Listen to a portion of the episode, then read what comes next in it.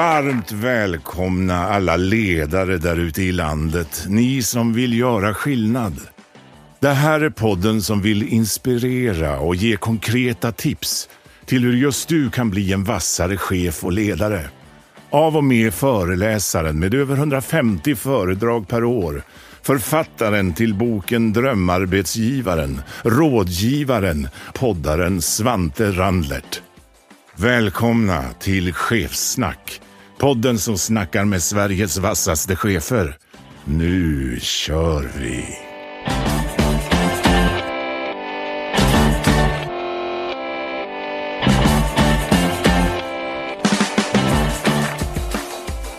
Varmt, varmt välkommen tillbaka till Ledarskapspodden Chefsnack.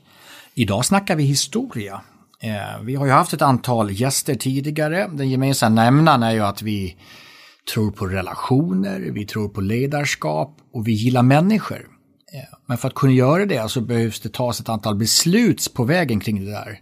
Men jag har alltid haft en gäst. Men mitt emot mig nu sitter ju för första gången i Chefsnacks historia två gäster.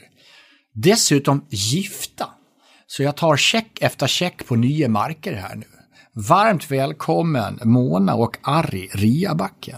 Tack så jättemycket. Tack så jättemycket. Och extra kul, för man får ju säga kollegor i branschen. Ni är både poddare, ni är författare och föreläsare. Så det är liksom branschträffen här i rummet. Precis. Ska vi se om lyssnarna får höra någonting eller om det bara är vår bransch. Rundgång. Ja.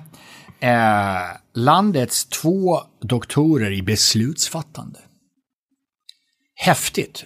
Ni vet att de två lyssnarfrågorna jag oftast får eh, är kopplade till beslutsfattande. Alltså hur tar man beslut? Men framförallt den raka är när gick det åt helvete? Och varför tog vi de besluten? Därför känns det ju skönt att bjuda in de två som är doktorer i det här.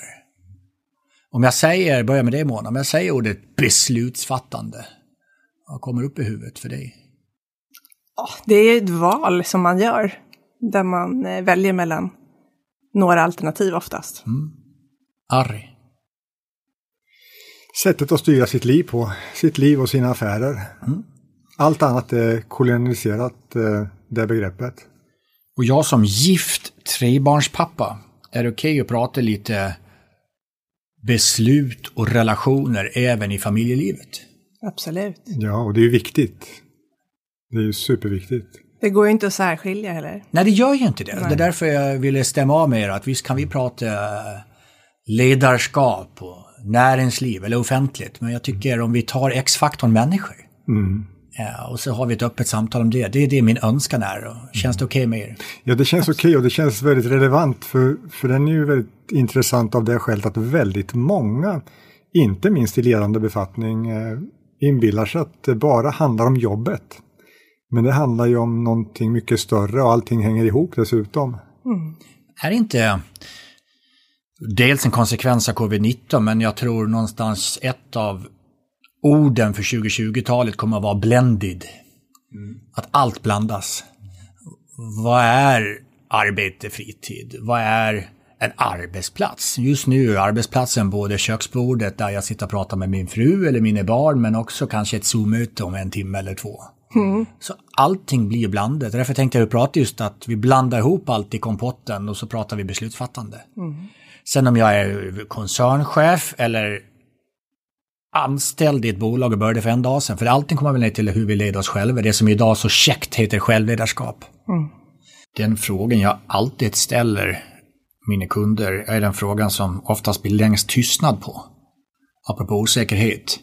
Så säger jag alltid, okej kära vänner, tänk om vi måste tänka om. Tänk om det är så nu då, 2021, att vi måste tänka om. För att organisation är inte längre organisation. Kommunikation är inte längre kommunikation. Att en arbetsplats är inte längre en arbetsplats. Det blir tyst. Om jag ställer den frågan till dig Mona. Tänk om vi måste tänka om. Och vi håller oss kring ledarskap och beslut. Mm, det blev tyst här också. Um, jag tänker att eh, en ledares viktigaste uppgift är ju att på något sätt skapa förutsättningar för att den, eller han eller hon då själv och sina medarbetare ska både prestera men också må bra. Så bra det bara går. Och nu är det ju många som inte mår så bra i det här arbetsklimatet som vi har. Eh, och för att förstå det här bättre så måste man, jag tror att det är otroligt viktigt att förstå hur människor fungerar. Det är ju vårt hjärtaämne när vi föreläser. Eh, hur fungerar vi? Vad får oss att, att prestera motiverade? Eh, vad drivs vi av när vi fattar beslut och sådana saker? Ännu viktigare. Eh, för att jag tror att vissa gillar det här distans och vissa gör det inte alls. Det har ju helt och hållet med att göra hur man är som person. Ehm, så att jag tror att vissa kommer ju fortsätta vilja jobba på distans. Vissa har ju flyttat ifrån eh, Stockholm till exempel. Då. Ehm, bara för att kunna, eh, hellre, de vill vara i naturen. Och vissa eh, vill tillbaks till jobbet. Ehm, de vill ha en arbetsplats, en fysisk gemensam arbetsplats. Så det här kommer ju bli det första tror jag som man måste ta i tur med. Hur ska vi som organisation göra när folk kan komma tillbaka, men alla kanske inte vill komma tillbaka? Om jag hänga på den, apropå lite så här som grund i beslutsfattande, men oftast när man frågar människor när de mår som bäst, och kanske när de var som lyckligast, så kommer ju ord som frihet och flexibilitet mm. oftast upp. Jag känner lite det du är inne på där Mona, är mycket kring organisationens kommande utmaning i faktiskt frihet och flexibilitet. Mm. Att hur är vi flexibla mot en arbetstagare som vill jobba tre dagar hemifrån? Det vill mm. säga att du ska vara på plats fem dagar. Är det inte liksom ganska fundamentala, grundläggande mänskliga beteenden och behov vi pratar om nu? Mm. Som sätts på prov i en organisation. För förut kunde organisationen lägga sig som övergripande. Ja, men jag betalar din lön och vi är det som kallas för kontor fyra väggar. Mm. Mm. Ja, alltså, jag tänker tillbaks på, jag har ju själv undervisat i eh, alltså, allt ifrån eh, den, alltså, västvärldens väg eh, fram till ekonomiskt välstånd som en kurs hette. Eh, då med allt från industrialiseringen och så vidare. Då blev det ju en transaktion mellan individ och organisation. Man bytte tid mot, eh, mot pengar helt enkelt. Eh, men det här ser vi ju fortfarande väldigt mycket hänger kvar. Att vi måste ju se till det resultat man skapar, den leverans man gör och inte till tiden. Det jobbar ju alla konsultbolag med, alla som har människor och, och tjänster att göra. Eh, och där finns det ju en, en inneboende tröghet. Det är den ena. Den andra är ju vart ska vi producera det här? Vad det nu än är vi producerar eller åstadkommer. Och precis som du nämnde, flexibilitet och eh, valfrihet. Det kommer ju jättehögt upp i studier när människor mm. eh, lyfter fram vad de uppskattar eller vad de på något sätt verkligen ser som en viktig del i sitt jobb. Och då kan det handla om så små saker som att kunna flexa en halvtimme eller timme. Mm. Kunna påverka innehållet av det man sysslar med lite grann, få göra sin röst hörd. Det är intressant om man tittar på, om man slår ihop 2010-talet som vi lämnade här nyss. Mm så, så beror det på vilken av firmorna man lyssnar på. Men man är ganska konsensus på att i alla fall över varannan organisation inte kommer i mål. Det som kallas för förändringsprojekt, det är många olika namn på det.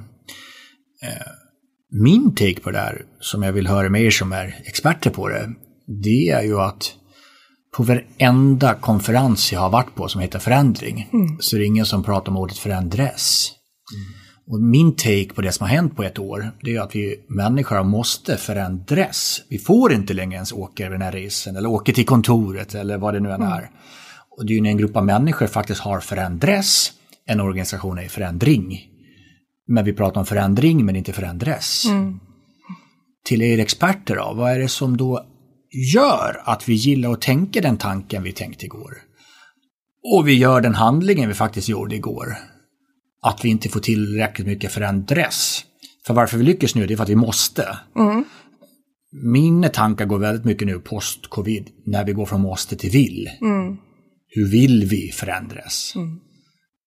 Det, det, ser man ju bara den här tekniska utvecklingen som har skett. Alltså, vi har ju skuttat fram, säg tio år, eh, bara för att vi måste.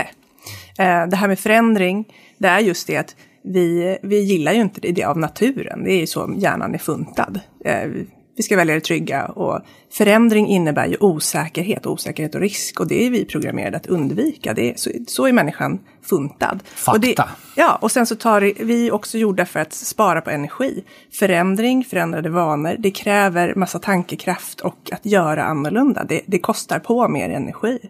Det är mycket enklare att eh, göra så som man gjorde förut. Ehm, så funkar de allra flesta och vi är kortsiktiga av naturen. Vi gillar snabba belöningar, ser resultat snabbt. Många förändringar eller förändringsprojekt är ju väldigt långsiktiga och det är vi inte av naturen programmerade att. Men. Där måste man liksom hålla ut. Om vi definierar någonting som kan heta bra beslut. Vi bestämmer att det är ett uttryck. Om ett bra beslut är en konsekvens av någon orsak. Orsaker skapar konsekvenser. Vad är det för gemensamma orsaker som ofta skapar bra beslut? Då? Jag måste bara backa bandet där, för det här tycker jag är en viktig, viktig del vad gäller beslutsfattande. Att många tänker att ett bra beslut, det är ett beslut som fick ett bra utfall, där konsekvensen var bra.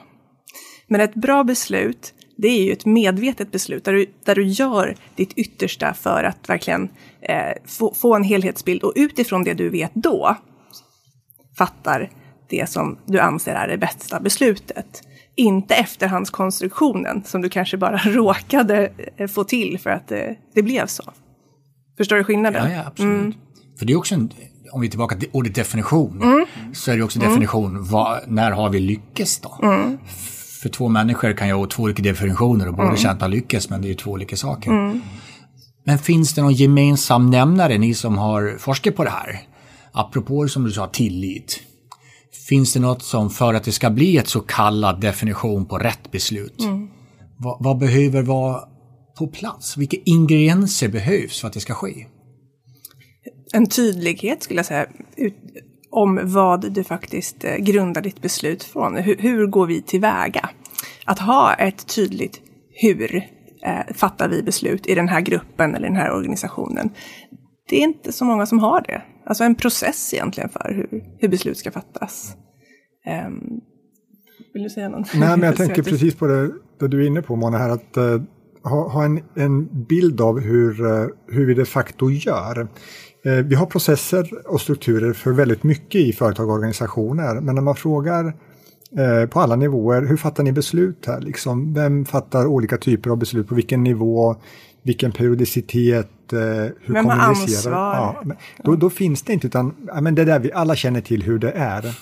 men sen så frågar man alla separat och då ser det lite olika ut. Eh, så att, men för att backa bandet ännu en gång här till Gärna. det Mona var inne på här, att eh, man, kan, eh, man kan fatta ett beslut som man kan ju till och med fatta ett dåligt beslut, ett riktigt alltså korkat beslut, men så blir resultatet fantastiskt. Och man blir hyllad. Ja, man blir hyllad ja. Eh, men så brukar vi ta ibland då äktenskapet som ett jättebra exempel. Folk gifter sig, stjärnorna står rätt. Vad det handlar om väldigt ofta det är ju att skapa ett beslutsunderlag. Det här var de eh, kriterierna vi använde oss av. Det, var det, det här var tillgängliga materialet. Och om folk gifter sig och, och så skiljer de sig efter 15 år tänker de så här, hur kunde jag vara gift med den apan liksom? Men går man tillbaka och man har skrivit ett underlag, då ser man då var man kär, stjärnorna stod rätt, allting talade för att det här var rätt beslut att ta. Så då kanske det var rätt beslut. Mm, fast Men, det där, just äktenskapet är ju en, en, en, rolig grej tycker jag. För ja. man frågar folk hur man gick tillväga när man, man valde sin partner. Mm. Så är det ju väldigt många som svarar att det bara blev så. Och det ett här är viktig, ja, det är ett av de viktigaste besluten. Eh, och en av de viktigaste kom ihåg från det här samtalet är just att känslan alltid är snabbare än tanken. Så det vi känner, vi är varelser som kanske går på andra kriterier än de här rationella som vi ofta tänker att vi gör. Det är intressant att ni säger.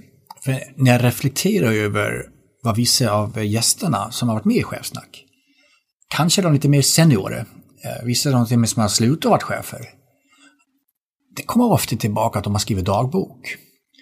För att tre månader efter det förra beslutet togs så har de gått tillbaka på vad var det jag tog det där beslutet mm. på och varför. Mm. För det de kände efter tre månader har de till och med kommit bort varför de tog det beslutet. Mm. Och det vill förstärka det du säger, att Och det kanske att en praktisk grej kan vara att vid beslutet skriv ner då ja, till exempel varför gifte jag mig med den här personen Mm. eller varför gick jag till höger istället för vänster i den här organisationen. Mm. Men hur, nu blev jag så nyfiken, förlåt här om jag blir personlig eller privat. De två vassaste i landet på beslutsfattande är gifta. Hur fasen går det hemma hos er? På de här vardags... Hur gör två experter som är beslutsfattande? För det finns ett uttryck ibland när två säljare pratar med varandra, så säger kör inte spelet med en som kan spelet. Hur går det med beslutsfamiljen i, beslutsprocessen i familjen Riebacke? Du får dra din eh, små och stora beslut där så Ja, jag, ska se, bilden. jag ska se om jag kommer ihåg det. Jag brukar dra den när jag är ute och talar ibland om det är så, en sån setting. Eh, Det, det är en eh, god vän. Och så tittar jag på Mona samtidigt som Ja. du säger om det är... Det- Och den här historien är sann. En god vän uppe i Norrland då, han jobbar i Stockholm, vi kan kalla honom för Urban. Han är de stora beslutens man och eh, veckorna innan han skulle gifta sig så sa han till sin blivande hustru att eh, from now on Jessica så kommer jag ta hand om alla stora besluten i vår familj och du tar hand om de lite mindre. Om du förstår vad jag menar. Om du förstår vad jag menar ja. ja och, och hon liksom tittar på honom och, och var väldigt eh, snäll och timid och nickade och sa okej vi gör så. Men vi pratade om det här så fick han något konstigt i blicken och eh, jag sa Urban mår du inte bra? Jo, sa men det var en sak som slog mig här nu att efter alla dessa år, närmare 20, så har det ännu inte dykt upp några stora beslut i vår familj. att det var bara små beslut och då, och då sprang jag hem för att vi skulle åka utomlands och gifta oss, eh, Mona och jag, och sa till Mona att jag funderar på en sak att efter att vi gifter oss eh, så tar du hand om alla eh, stora besluten och jag tar hand om alla små beslut om du förstår vad jag menar. Och Mona var nöjd och sa så gör vi. Och hemma hos oss har det ännu inte dykt upp några små beslut. Så det här är ju liksom, jag brukar säga att av historien lär vi oss att av historien lär vi oss ingenting. Nej. Men, men sanningen, eh, och skämt åsido, så hos oss har det funkat bra. Så, alltså med väldigt mycket respekt för varann. ord inte jag hörde så mycket ledarskap för kanske, vi kan sträcka upp till tio år sedan, det var ju ordet sårbarhet. Eh, Och nu säger man till och med det med manualen nästan. För om du ska skapa en tillit och förtroende mellan två människor. För en relation kan aldrig vara ensidig, det är bara att konstatera. Den är alltid minst tvåsidig. Vad säger ni kring det ordet, att faktiskt sårbarhet börjar bli okej? Det är ju fantastiskt, Alltså, det, jag. skulle vilja säga sårbart, att det inte bara är okej utan det är ju precis som Mona säger, man, man, man blottar sig själv, eh, man, man visar vem man är. Eh, och det förutsätter ju någonting annat, inte minst när det handlar om ledarskap. Ibland när vi jobbar med grupper eller ledare och så frågar vi så här, eller säger berätta om dig själv. Ja men då berättar ju de vilka skolor de har gått, vilka positioner de har haft. Men så, det där är ju ditt CV, vem är du? Alltså allt ledarskap börjar med oss själva. Vad vill jag? Vad står jag för? Vad håller mig tillbaks? Vad är det som driver mig? Vilka är mina värderingar? Det här blir ju som en inre kompass som styr mig. Alltså som en generalklausul inom juridiken. När man är lite osäker så faller man tillbaks på att det här är jag. Det här står jag för. Och att visa sig sårbar, det kan man göra på olika nivåer. Men folk blir väldigt, väldigt, väldigt fascinerade av någon som vågar öppna upp.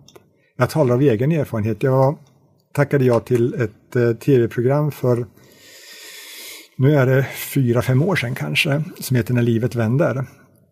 Eh, och eh, det handlade då om livet och om motgångar och eh, hur och jag träffades och hur saker och ting har blivit bra. Eh, men det var väldigt öppet, det var väldigt ärligt. Och mailboxen var full i två veckor efter det och nio av tio skrev vad modig du är som vågar vara dig själv. Och jag blir tårögd när jag pratar om det, för det där, det gick liksom rakt in i hjärtat. Jag tänkte, vad märkligt att det modigaste vi kan vara, det är att vara oss själva. Och när man på något sätt klär av sig lagom mycket så öppnar också upp saker hos andra människor.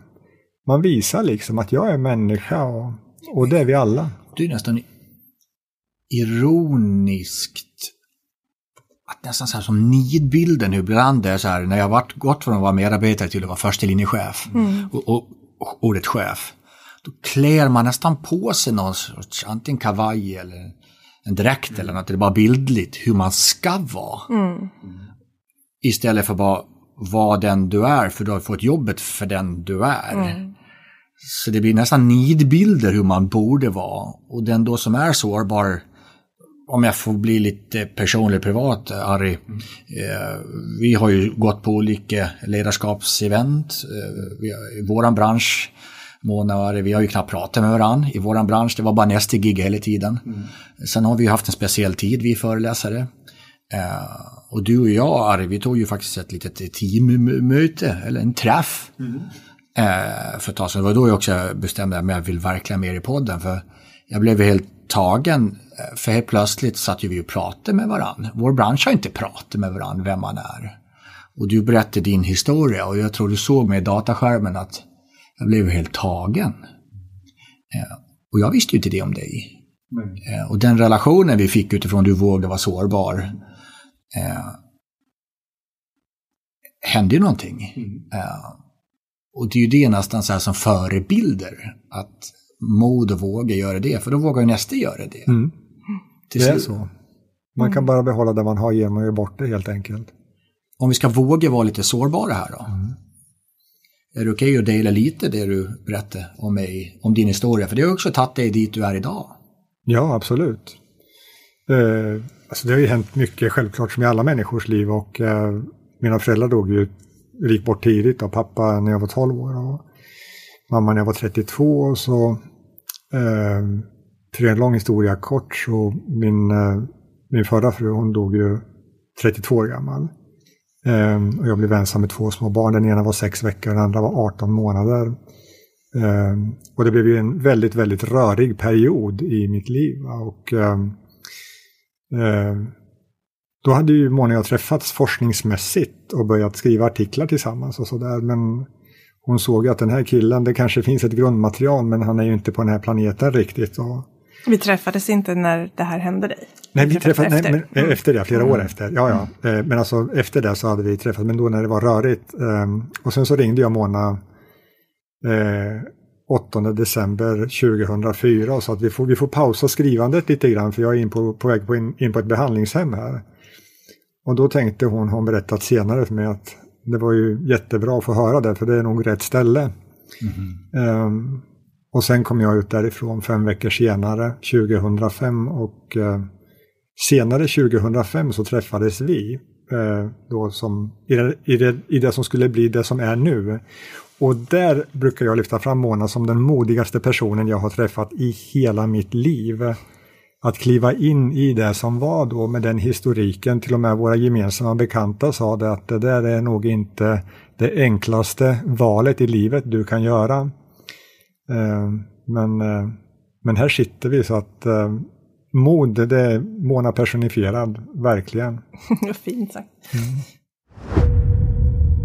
McKinsey de spår att fram till 2030 då behöver 375 miljoner individer eller 14 procent av den globala arbetsstyrkan byta karriär eller omskola sig nu när digitalisering och automatisering disruptar arbetsmarknaden.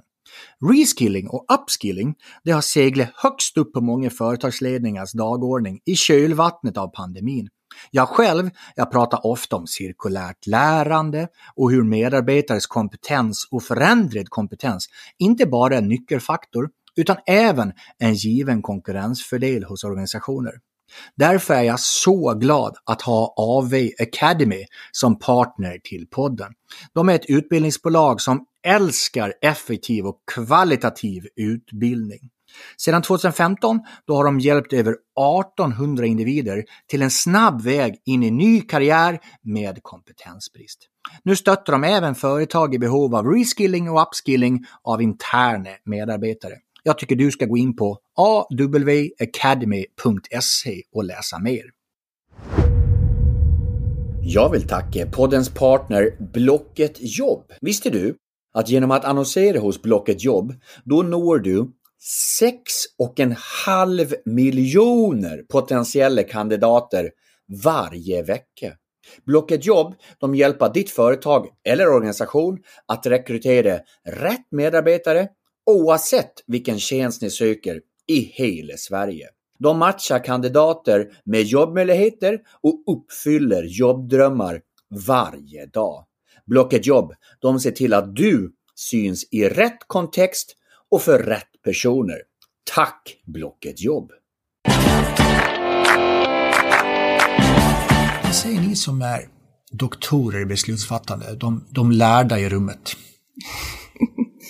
För nu ska vi se, jag är just nu 41. Ja, men vad kan det vara då? Säg 16 år sedan. Då gick jag på en sån här säljutbildning.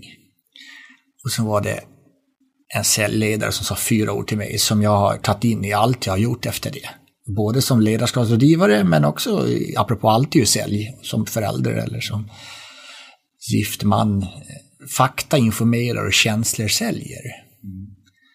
Och vad säger den lärde om beslutsfattande då? För en sak är ju fakta mm. och en sak är känslor. Och lite mm. som du sa, att känslan är snabbare. Mm. När det gäller beslutsfattande, för inom försäljning är jag rätt övertygad om att du kan komma och visa hur många eh, nollor och decimaler och staplar som helst. Men på en hur snabb motor det är, men känslan av hur snabb den här bilen swooshar fram är något helt annat. Mm. Hur är det kring beslutsfattande, det här med fakta och känslor? Det är ju precis det du är inne på nu. Och jag tror att väldigt många börjar eh, anamma det spåret, att förstå att känslor är det vi väldigt många gånger faktiskt påverkas av, oavsett om vi vill eh, erkänna det eller inte. Och jag kan bara backa tillbaks till mig själv, där det här, jag brukar prata om det just att eh, känslan är snabbare än tanken och känslan är ofta starkare än alla rationella argument. För ett drygt år sedan så fick jag ett eh, cancerbesked. Och eh, när jag fick det beskedet, då spelade det liksom ingen roll hur mycket fakta de stolpade upp om chansen att överleva och så vidare. Eh, för att känslan var så stark och så otroligt gastkramande att jag inte kunde det. Och då var Ari som tur var med i rummet och han kunde liksom, det tar lite tid för faktan att eh, komma igenom det här känslofiltret. Så att några dagar senare, liksom, då, hade det, då, då kom faktan i fatt. Så jag tror att det här är otroligt viktigt att tänka på när man kommunicerar. Att för att fånga uppmärksamhet, engagera, få, få med människor på tåget så måste vi börja med känslan. Mm. Sen kan det ju vara så att du har fakta som du måste förmedla, så den måste ju komma också. Men att minnas det här med att känslan kommer först. Men är inte även där Mona, för du var ju öppen, apropå sårbarhet också, mm. eh, när diagnosen kom och vi tar igenom. Du måste ju ha fått väldigt många meddelanden med din öppenhet. Hur togs Absolut. det emot? Ja. För det är inte självklart att alla är öppna med en sjukdom. Nej. Det, det, pratade vi, apropå den här dialogen, pratade vi mycket om i början. att Hur ska vi tänka? Kommer det här påverka vår business och så vidare? Eh, och jag kände bara att jag kan inte spela någon roll, alltså gå som en skådis och låtsas som att det regnar. Det här kommer ju märkas på olika sätt. Så att det är lika bra att bara lägga korten på bordet och slippa ens fundera vidare, för det tog så mycket energi att fundera på det. Och det var det bästa jag kunde ha gjort. Jag har fått så mycket eh, kärlek tillbaka och så mycket förståelse och eh, jag har lärt känna människor som jag aldrig hade lärt känna annars. Mm. Eh, så att, eh, nej, det var ett väldigt bra beslut att vara öppen. Mm. Och, det, och, det, där, eh, eh, alltså det var ju otroligt omtumlande på alla sätt och vis och som Mona sa här, alltså det är klart vi pratar om hur ska vi göra liksom. Och det var många, eller flera som sa till oss att eh, ni ska inte vara öppna med det för att det är inte bra för businessen. Fick ni det tipset ja, ja, ja, på riktigt? Det fick vi, ja, utav flera. Eh, Medan vi vände på det och sa det att de som inte tycker att det går att jobba tillsammans med oss då, eller med mig var det ju, för Mona blev ju opererad och cellgifter och sjukskriven. De kan ju ägna sig åt någonting annat. Eh, och då hade vi börjat jobba med en ledningsgrupp eh, och eh, när vi skildes åt innan jul, innan beskedet kom, då skulle han med familjen till Karibien och vi skulle till Thailand. Eh, och när vi sågs efter jul så frågade han, hej hur var det i Thailand? Ja, så här blev det istället. Eh, och då var alla korten på bordet och det var liksom inga konstigheter utan tvärtom, oj, här måste vi hjälpas åt, nu gör vi så att det blir bra för er och så att vi liksom går i land med det här. Mm. Eh, och så är det ju, mer öppen man är desto fler är det ju som alltså, hjäl verkligen, verkligen hjälps åt. Då blir det tillsammans. Då blir, ja. det, till, då blir det tillsammans, ja. Mm. Men vad gäller fakta också, jag tänker på när, när vi fick eh, beskedet om Monas eh, cancer och så vidare. Eh, jag har tidigare varit väldigt mycket för att samla fakta, läsa på allt som kommer mellan himmel och jord. Liksom. Vad är riskerna, vad är oddsen, vad är sannolikheterna? I det här fallet så var det en läkare som hette Ira som levererade beskedet. och hon bara tittade på Mona och sa så här, Mona, det här kommer gå bra. Och den känslan, den tog jag med mig. Det var den känslan jag eh, valde att ha vidare. För mitt jobb, det var ju inte att bli faktaexpert, utan mitt jobb, det var ju att vara stöd. Fast du mindes ändå faktan som inte jag, jag, jag kom ihåg. Ja. Men jag googlade inte upp mer. Nej, Hur mår du idag Mona? idag mår jag bra. Eh, Det har varit en eh, såklart omtumlande resa, men jag känner mig otroligt tacksam. Ehm, Det svåraste var egentligen inte operation och behandlingar, utan det var egentligen efteråt, känner jag. När jag var, så att säga, skulle vara klar. Mm, jag är otroligt målstyrd eh, av naturen, sådär att jag, jag såg det här, framförallt då cytostatikabehandlingen som en, okej, det, det är någonting som jag gör sex gånger, det är tre veckor emellan, eh, hur ska jag lägga upp det? Jag var väldigt så här, ja, jag vet att jag mår jättedåligt efter behandling och så vidare, och viktigt att träna och gjorde allt liksom rätt på pappret, så, men sen när man var klar, då kände jag mig jag är ju otålig av naturen och då kände jag att nu, nu ska ju jag vara frisk. Nu, eh, nu börjar jag tillbaks där jag var innan. Så det har ju varit den jobbigaste processen för mig att förstå, vem är jag idag? Mm. det här halvåret som har gått sen jag avslutade cytostatika. Vem är jag idag? Ehm, vad är viktigt? Och sen tålamod. Vänner, jag, eh, ni är ju första gången vi har ett, eh, två i stolen och första gången vi har ett par dessutom. Så ni ska få varsin då, för alla gäster får alltid avsluta med sina tre bästa tips till chefsnackslyssnare. Eh, apropå ni är experter på beslut, så någon av er ska ta beslut vem som börjar. Vad är era tre respektive bästa tips till eh, våra lyssnare? Eh, ska jag börja? Ja. Ja, men, eh, Det var en battle av beslut. Såg du blicken jag fick? Jag förstod att Mona var nummer ett. Ja. Nej, men just det här med att medvetenhet kring hur, hur jag fungerar, men också kring hur mina medmänniskor, alltså vara nyfiken på hur mina medarbetare fungerar. Ehm, det var en stor fråga. Det känns som de absolut bästa. Ehm, men också tycker jag, det här viktiga tycker jag om att eh, bygga tillit. Jag tror att litar vi på varandra, känner vi en gemenskap, då kan vi göra underverk. Ehm, Och tre. ja, men, och mod, då, som vi har pratat mycket om. Eh, det känner jag själv att eh, det har varit någonting som jag har utvecklats i själv i mitt ledarskap. ehm, av mig själv och barnen, för det är ju faktiskt det viktigaste ledarskapet som jag ser. Och jag tackar för ditt mod också att prata om din cancerbehandling och hur det har varit och hur, var vi är på väg. Så tack Mona. Tack. Eh, Harry, de tre, eh, dina yxe, kaxe, kolme. Uxikaxi Kolme, du, de kommer on demand här. Må, Månads var ju de allra bästa då och de är redan sagda eh, och framförda. Eh, nej men jag tänker på det här, eh, inte jaga det optimala. Alltså vi måste, i en föränderlig värld, i en osäker värld så måste vi våga fatta beslut fast vi inte är riktigt säkra. Vi måste se möjligheter där andra ser problem. Eh, jag hänger på på Månas där, alltså våga mer. Eh, alltså ett framtida ledarskap, det kommer vara ett modigt ledarskap. Eh, det kommer inte gå att backa sig ur den här krisen utan vi måste framåt. Det som har varit kommer inte komma ikapp utan det bygger vi för någonting, för någonting nytt. Eh, Mona nämnde medvetna beslut. Fundera på varför man gör som man gör och hur man kan göra bättre. Eh, och inte minst då, jag skulle lägga till en fjärde, det är att vara sig själv. Att lita på sitt eget omdöme. Eh, lyssna på vad, vad säger hjärtat? Hjärtats röst. Vi har sett i egen forskning hur de allra högsta cheferna, bland annat i svensk skogsindustri, har sagt att de största och de viktigaste besluten har det inte varit ytterligare ett Excel-ark som har fått det att tippa åt det ena eller andra hållet, utan det är en känsla.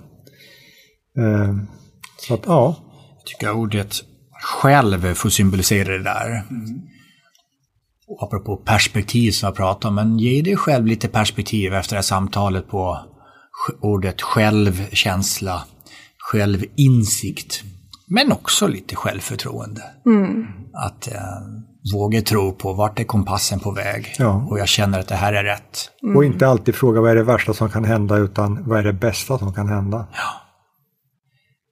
Vänner, nu ska ni ta ett beslut tillsammans. Det är kanske den svåraste frågan hittills att enas, för hittills har ni fått lite separata frågor. Eh, vi rullar ju alltid ut eh, varje avsnitt med en liten trudelutt. En låt, för jag tycker att musik förenar och musik ger känslor och musik ger associationer. Så vilken låt ska vi rulla ut där till det här avsnittet som kan associera det vi har samtal om och kanske lite ni som ett äkta par. Och, och innan ni svarar på den så, vänner, det kanske var ett lite, apropå mod och våga, det var kanske lite ett annorlunda avsnitt. Jag tror ju på att annorlunda saker skapar annorlunda resultat. Så idag kanske vi pratar om lite annat som vi inte har pratat om i podden innan, men som en ingrediens till förbättrat ledarskap så behöver vi bra ingredienser och jag är tacksam och just nu lite utmattad. Eh, för det var ett känslomässigt eh, avsnitt och som tog på både huvud och hjärta eh, och krafter. Så jag är glad att ni var här. Så tack för att ni lyssnade. Hoppas ni tycker det är okej okay att vi gjorde det på lite annorlunda sätt. Men det kommer nog ner till människor. Vill ni diskutera någonting? Vi, som ni har hört, vi tror på dialog och det finns inga ensidiga relationer. Så vi finns på Instagram och vi finns på LinkedIn där ni kan skriva till oss så ska vi vara med och försöka ha lite dialog kring det här. Stort tack till er lyssnare idag. Hoppas ni gillade, jag gillade det här. Eh, tack för ert mod och sårbarhet, eh, vänner Riebacke. Vilken låt rullar vi ut avsnittet till? Dansa på min grav av Bo Kaspers eh, orkester. Otroligt fin text. Lyssna på den. Till de orden och till de tonerna så rullar vi ut vad jag tycker var ett samtal att minnas. Tack vänner. Tusen tack. Tack för att vi fick komma. De vill lära dig att ljuga när det tar emot. Lära dig bocka och att buga för någon idiot. Jag vill lära dig att dansa om det någon gång blir oh, om jag får något att säga till om då ska du dansa på min grav